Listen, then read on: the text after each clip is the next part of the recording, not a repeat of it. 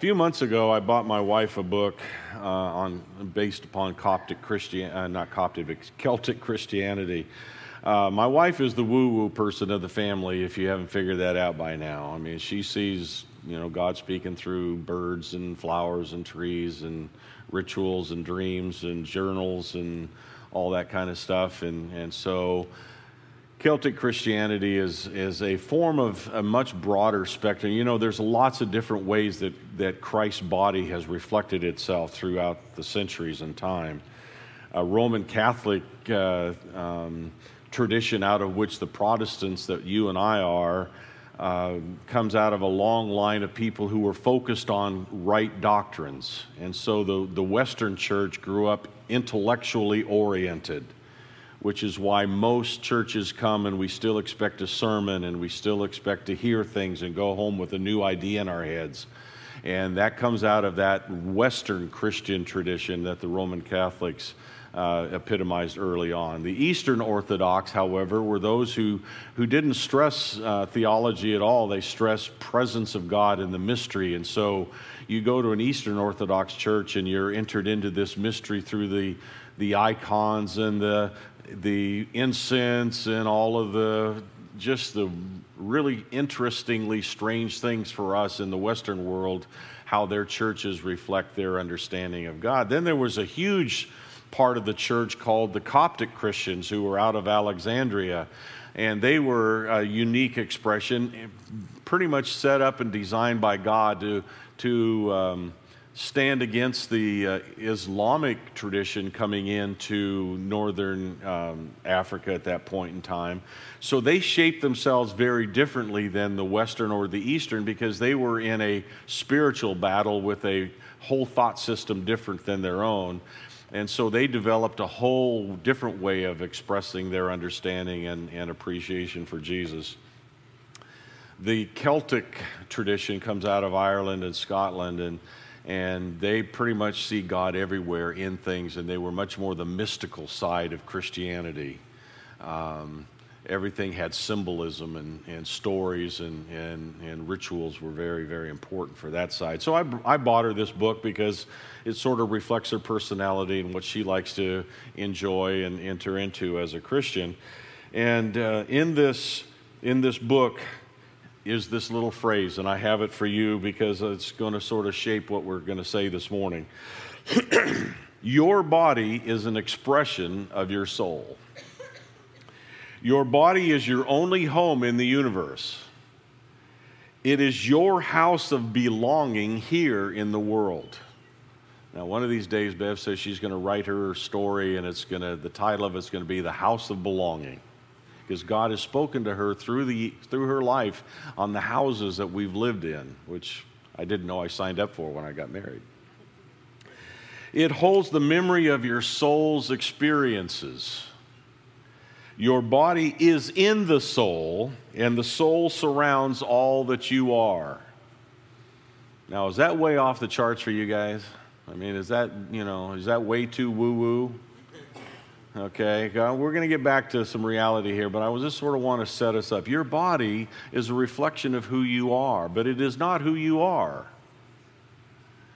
In other words, when you look at me, you see my body, you see that body, but it is also a reflection of my soul, who I am underneath all of that, my true nature my body is not me, my me is much more profound. It is desire and hope and success and failure and, and all of that and much more wrapped up together. And on the outside, it sort of looks like this old gray haired, wizened man. Why I share this this morning is because we come to this part of the story of Nehemiah, chapter 4. And if you have a Bible, I offer you to open that up to chapter 4. If you, there's some Bibles in the windows, you can also, of course, connect on the internet as well. But this morning, I'm using this as a metaphor to help us introduce this story on two or three different levels. The first is the physical level the Jews needed a wall that would protect them and their families. They came from Babylon after 70 years of captivity. The last thing they saw in their rearview mirror, of course, none of these did because they were not even, there maybe have been tiny little children at those points, but most of these people did not have a memory of Jerusalem because they were born in Babylon. They came back, but the stories were very real and very, very uh, painful for them because the last thing anybody saw of Jerusalem was its walls were being burned down and torn down to rubble, because that was just the instruction of, of the king of, of Babylon at that time. Just destroy everything. Nothing stands on top of one. One rock cannot stand on top of another. That's how bad that destruction was. So when they come back to protect themselves in those days, which was the, the normative way for people to protect themselves, they all gathered in walled cities. We see that in medieval Europe, we see that all over the place. So, on a physical level, this was an important thing to do, just to give life and hope for the, the people returning from Babylon. But on a deeper, more spiritual level, the Celtic tradition invites us to remember that the building of the walls was also an expression of the Jewish soul. Jerusalem was all the center of God's activity for them. It is where the temple had been once, Solomon's temple, where God's presence had come in and the smoke of his presence had just permeated the whole city and the walls were there. And, and David and, and Solomon had made it a secure nation and God was pouring his blessing upon them. In fact, it says in the days of Solomon, the wealth of, of Israel was like stone, the gold was like stones in the middle of the street. There was so much wealth and, and, and prestige wrapped up in the history of Jerusalem. And so their memory is that God was there once. We thrived under God's direction. We will thrive again. The hopes and dreams and passion of the future was wrapped up in the building of that wall around that old broken down place the temple was going to be there again and God was going to show up again and, and the Messiah was going to appear. And, and they all, of course, had different pictures of what that Messiah was going to be. But the history of God's deliverance in the past was going to be manifest to his, his deliverance in the future. It wasn't just a physical restoration of the walls, it was a spiritual restoration as well. They were being revived spiritually by every brick and mortar that went into that restoration of that wall. The soul of Judaism was wrapped up in the rebuilding of the walls surrounding Jerusalem. Those walls were truly a reflection of the Jewish soul of the day. Okay, enough of the woo woo stuff. Let's just pray for a minute and get started on the story, shall we? Thank you, Father, for loving us and that you also gave us souls, essence, realities, hopes, dreams, the unseen stuff that churns within us that truly makes us who we are. And as you come to offer rebuilding of those broken down walls as well this morning, we just invite you to do whatever you need to do, whatever needs we may have and present as we come to hear this great, great and grand story of the rebuilding of these walls in Jerusalem in Nehemiah's day. So bless us, we pray, in Jesus' name. Amen. In this story, chapter 4, for the very first time, we are introduced to a man by the name of Sanballat.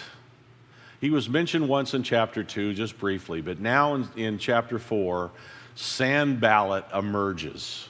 He is the arch enemy of God's people. He hates everything that God's people is trying to do. Nehemiah chapter 4, verse 1 and 2. Now it came about that when Sanballat heard that we were rebuilding the wall, he became furious, very angry, and mocked the Jews. And he spoke in the presence of his brothers and the wealthy men of Samaria and said, What are these feeble Jews doing? Are they going to restore it for themselves? Can they offer sacrifices? Can they finish in a day?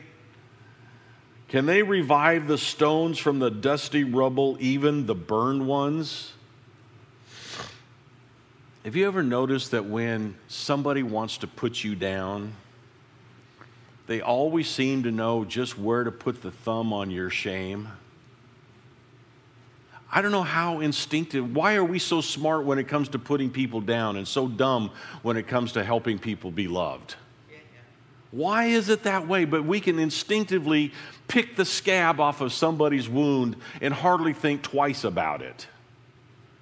Here's the great wound of Judaism, the broken down walls, because it symbolized that they had gone after, uh, after other gods and they were no longer following Yahweh. And, God, and Yahweh had said, You don't follow me, you're going to be run over. And here is this arch enemy, this accuser of the brethren, so to speak, this devil symbol here, really is what it is, putting his thumb on their shame. You guys blew it with God. You think it's all going to be restored?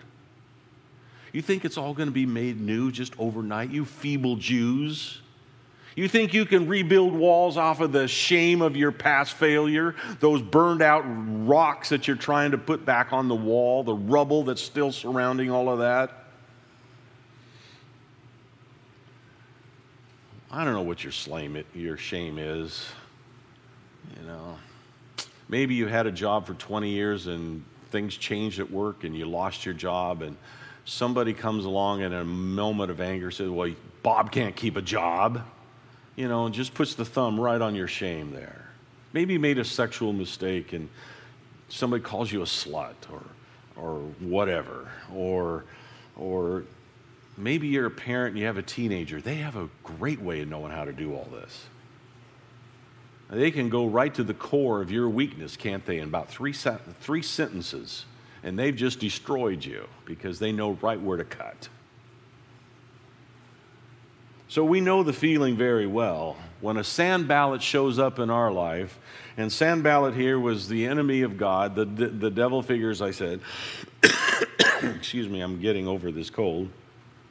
And um, in, in the historical sense, he was an Iranian governor who came in when all the Israelis left and only a few were out hiding in rocks and caves. And, and uh, they became what was later called the Samaritans because they uh, cohabitated with whoever was around and it started a whole other race of people, which is why the Jews hated the Samaritans so much when they came back uh, when Jesus, in Jesus' day. But beside all the point, Sanballat was this Iranian governor who had all the power in that region. He was assigned to that region. He had all the wealth, all the control, all the rich friends. Everybody, everything was on his side.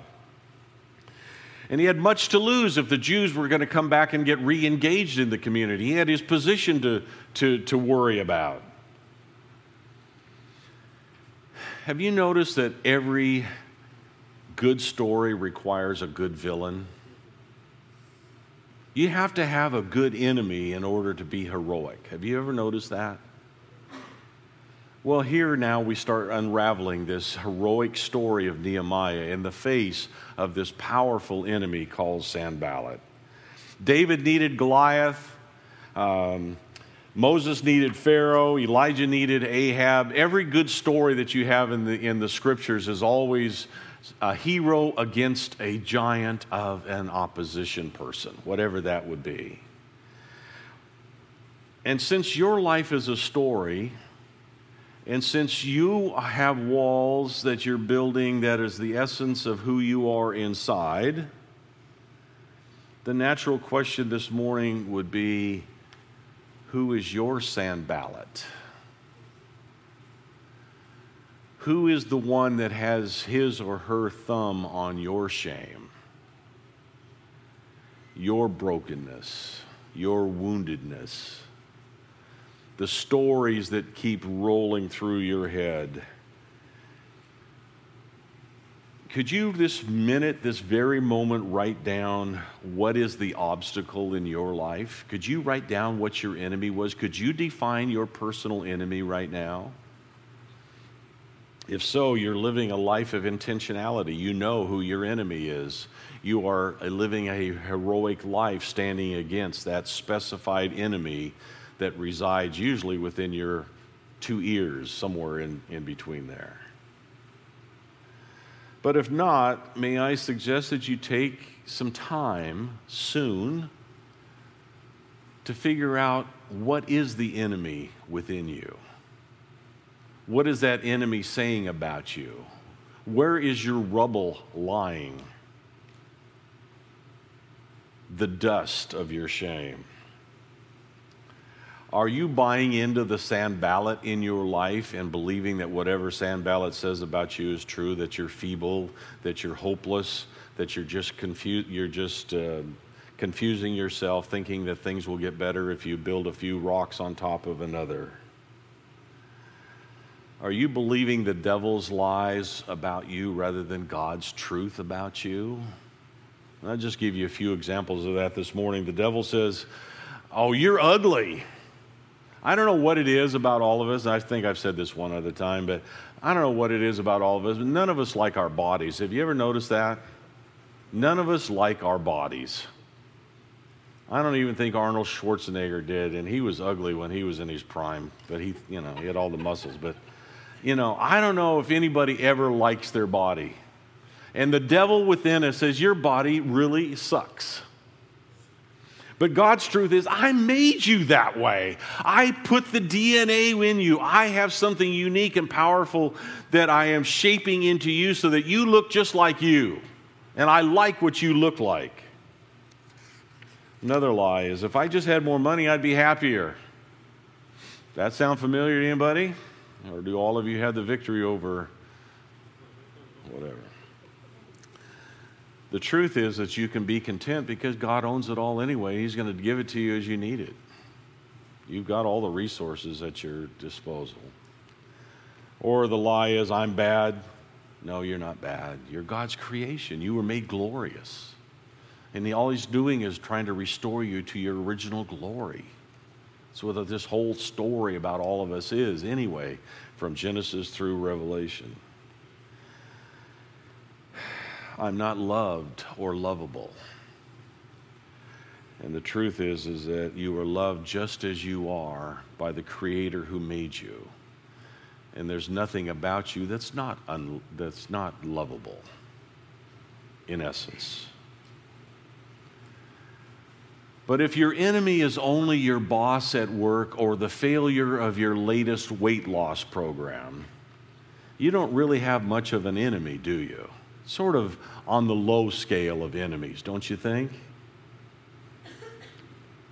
Or if you choose to leave home, sail across the ocean, come to Calcutta, resist all of the local uh, power structures, resist your own church councils trying to get you to do something that they want you to do, stand up against culture and tradition, hold dying people in your arms on the dirty street corners when no one notices or cares then you can become a Mother Teresa based upon the opposition of which you choose to face. And most of us are not going to be a Mother Teresa, and most of us think that our giants, our enemies are a little bit more profound than our weight loss program.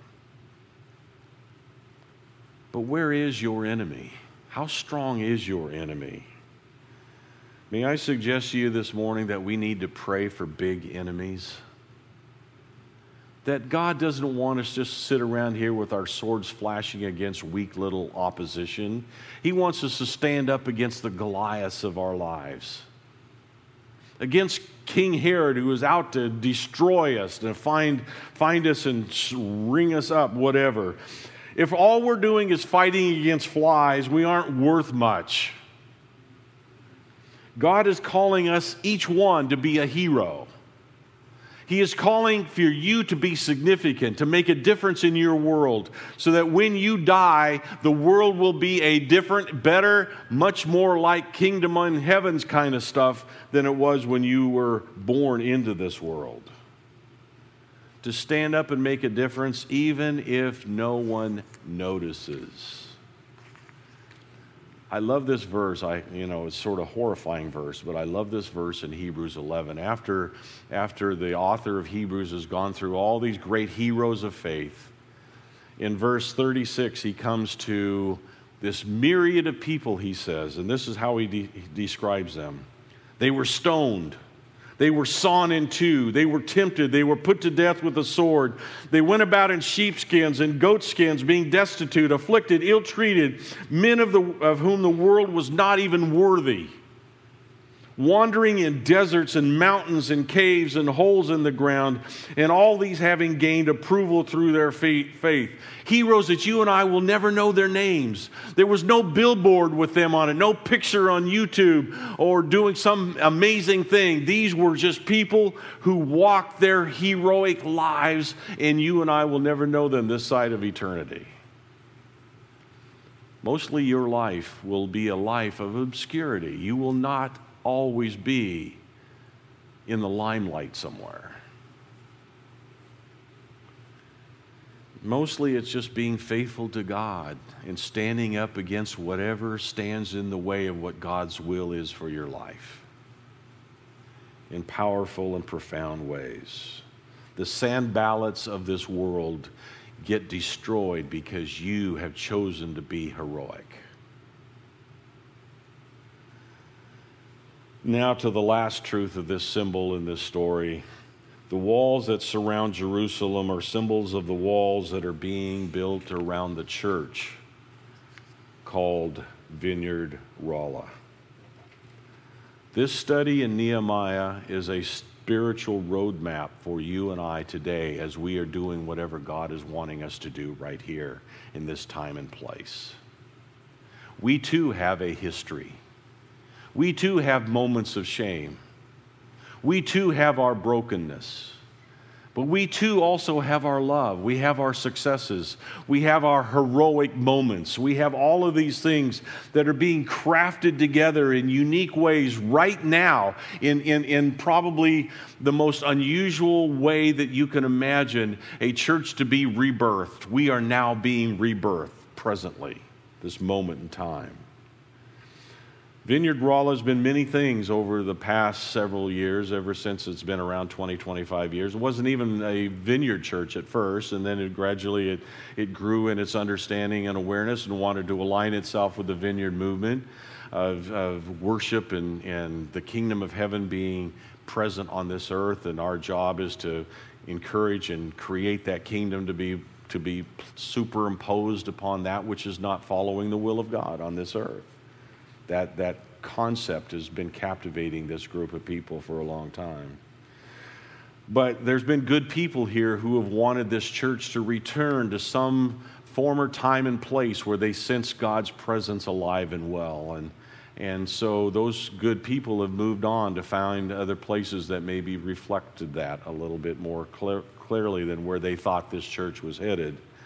Other good people have wished for a unique ring to the gospel that was not being uh, said here, and so they found other churches that had that ring. And, and so God has, has allowed us now to come at this time and place and start saying, okay, what are the walls? Where do the walls need to be built? Am I willing to be a wall builder? And so God is actually calling right now wall builders into this community in a very profound way. And I hope that some of you hear that tug this morning as you're hearing this story being told. It is now up to us, and I write this because I don't want you to miss it. It's so good. It's my, my writing, so I know it's really good. But I don't want you to miss this part of it right here, okay? It is now up to us to find that section of the wall wherein we reside and we begin to build we become single minded, focused, graceful, and diligent, passionate about being our part of God's kingdom on earth right now. We become happy nail pounders, not fussing nail pounders, not grouchy nail pounders, happy nail pounders. How do you like that? Our only doctrine is you got to be happy. Not really happy nail pounders and bricks and mortar followers. So now let's see what this story in chapter 4 tells us. Now that we understand what we're talking about here, okay? We're talking about here and now. We're not talking about ancient history. We're talking about what God wants to craft right here. Nehemiah chapter 4, verse 8. and all of them conspired together to come and fight again. This is Sanballat. Now, here's the enemy. Here's what the challenge is for heroes to emerge. Heroes never emerge unless there's a good enemy. Here's the enemy. All of them conspired together to come and fight against Jerusalem and to cause a disturbance in it. There's always opposition to every dream that God has for a congregation. There's always opposition to that.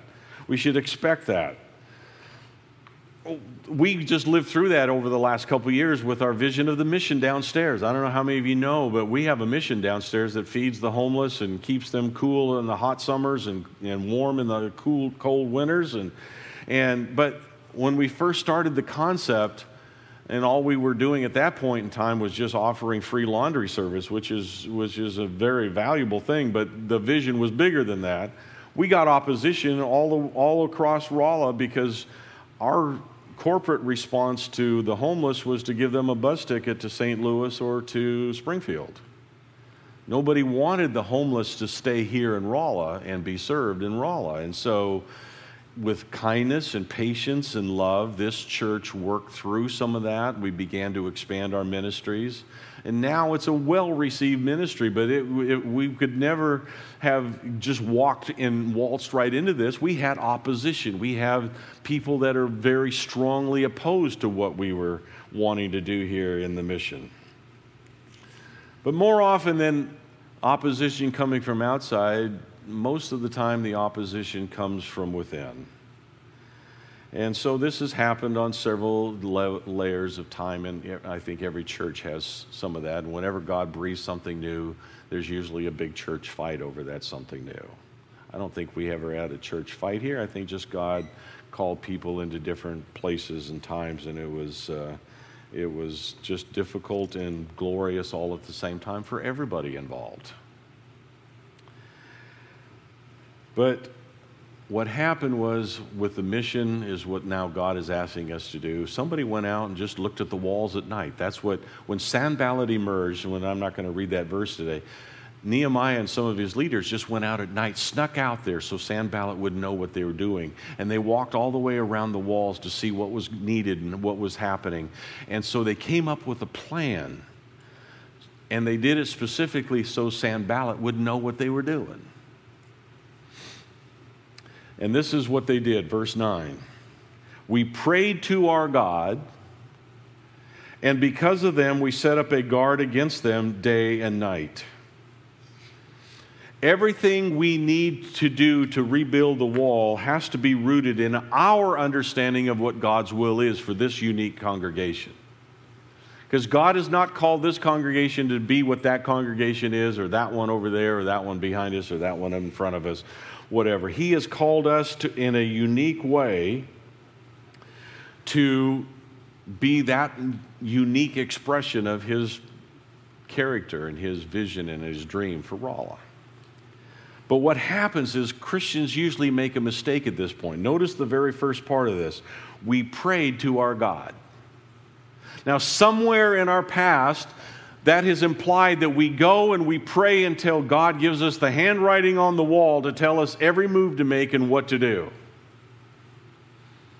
But that's not what Nehemiah did, and I don't think that's what most active Christians who are heroic, who believe that Holy Spirit is guiding you by the air that you breathe and the, and the steps that you take and all of that, that, that God is going to shape you. And if you're going in the wrong direction, He can get you in the right direction. Jonah didn't want to go to Nineveh. That was north. He hated the Ninevites. They were the archenemy of God's people. Why do I want to go up there and save them? I'm going to go south to Tarshish where it's nice and warm and the beaches are wonderful down there.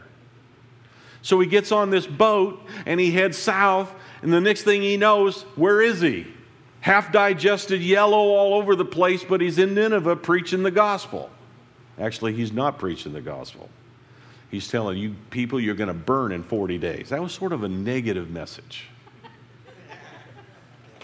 And the people heard this typical damnation stuff. I don't this not in my notes, sorry. This you guys just sleep through this one. But they looked at him and he's all yellow. And they said, Why are you yellow, Jonah? Well, I was in the belly of a fish for three days. Three days and you lived? What's that about? Well, how did you get to Nineveh? Well, my God saved me. You mean your God saved you? Well, he can save us. Tell us about your God.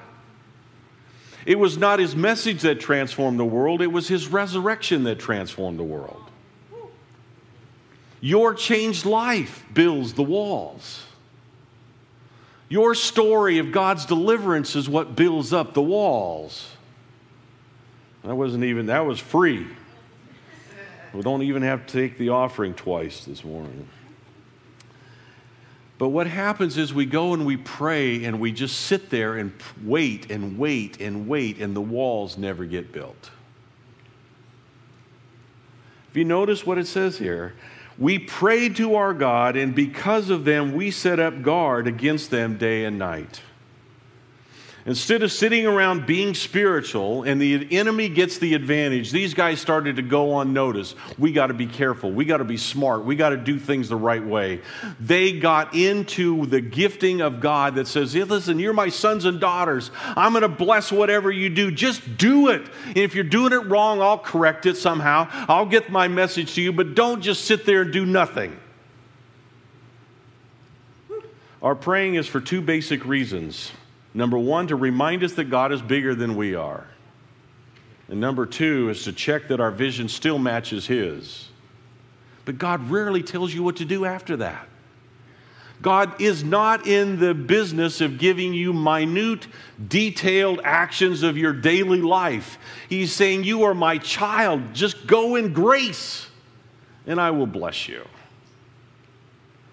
When I was young, I never hardly ever made a decision about anything without God clear cut giving me a yes or no. And I would go and Bev can testify, I'd go lock the door of some big decision come along and I'd pray for hours and sometimes days and sometimes over a weekend. And the older I got, I said, man alive, that's really putting a lot on God. He gave me a brain, He gave me talents, He gave me gifts. He's going to bless me. I'm his child. I'm already, I've already got my name in the will. Let's just go ahead and God will shape whatever I do and bless whatever he can and, and take, you know, forgive me for whatever he can't, but I'm, I'm moving on because I know the passion of God that he's planted within me. And that's out of that passion I serve and I kick in. Once we're doing what God has asked us to do, we roll up our sleeves and we begin to get the job done. And how did this work out? Well, at first, not so good. They got, all got scared. So, Nehemiah 4, verse 14, he says, When I saw their fear, I rose and spoke to the nobles and officials and the rest of the people. Do not be afraid of them. Remember the Lord who is great and awesome, and fight for your brothers, your sons, your daughters, your wives, and your houses. Now, notice what he did not say here.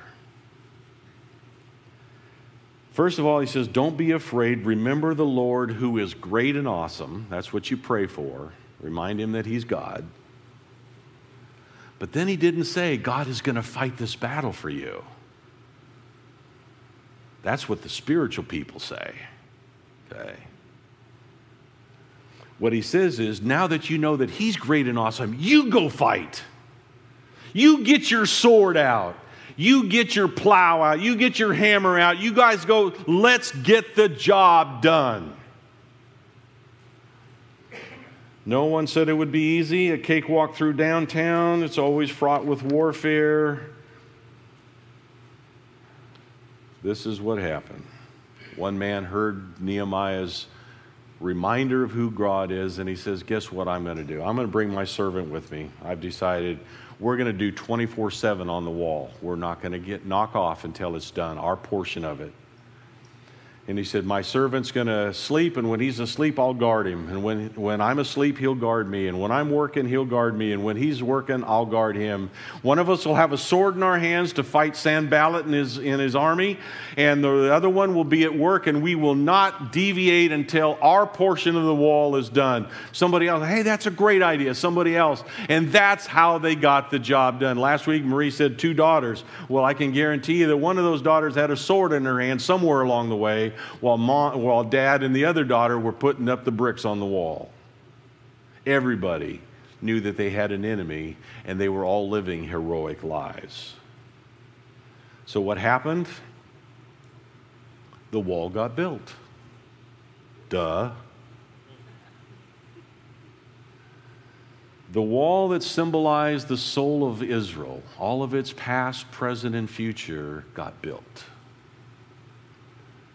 Because they recognized that God is awesome and good. And each one stood up to their portion of the wall and built it. And that wall lasted for 500 years until AD 70. 500 year wall built by a servant holding a sword and a, and a owner owning a hammer, bricks and mortar, whatever. So, guess what? The walls that we are building here symbolize our soul, symbolize our essence, our history, our past, our present, and our future. It's an extension of our minds, an extension of our hearts, an, ex- an extension of our souls that surrounds us and protects us and by weekly reminding us that God is God and that we are not, which I think is the ultimate purpose of coming to worship. Otherwise, you and I are on this stupid God quest where we can't ever fail, we can't ever be human, we can't ever be anything but God. Let's give up the God business, let Him do it, and let's just get on building the wall. Creating a place that is safe for all people with never a question asked about your background we're never going to ask you about your past history. You can share it at some point when it becomes your yellow skinned resurrection story. Then you can share it. We'll never ask you about your financial strength, how much money you bring into the table, dudes. Your sexual orientation, your intellectual accomplishments, your influence. The list can go on and on. We're not going to ask those kind of questions. We're building right now walls of total grace where you are giving love and acceptance and forgiveness to each other as each other forgives you and loves you and accepts you. We are seeing Christ in you. What we are looking at when you walk in this door is not your failures, but your Christ likeness. Where do we see Christ in your life? Are you with us? ready to pick up your sword and hammer,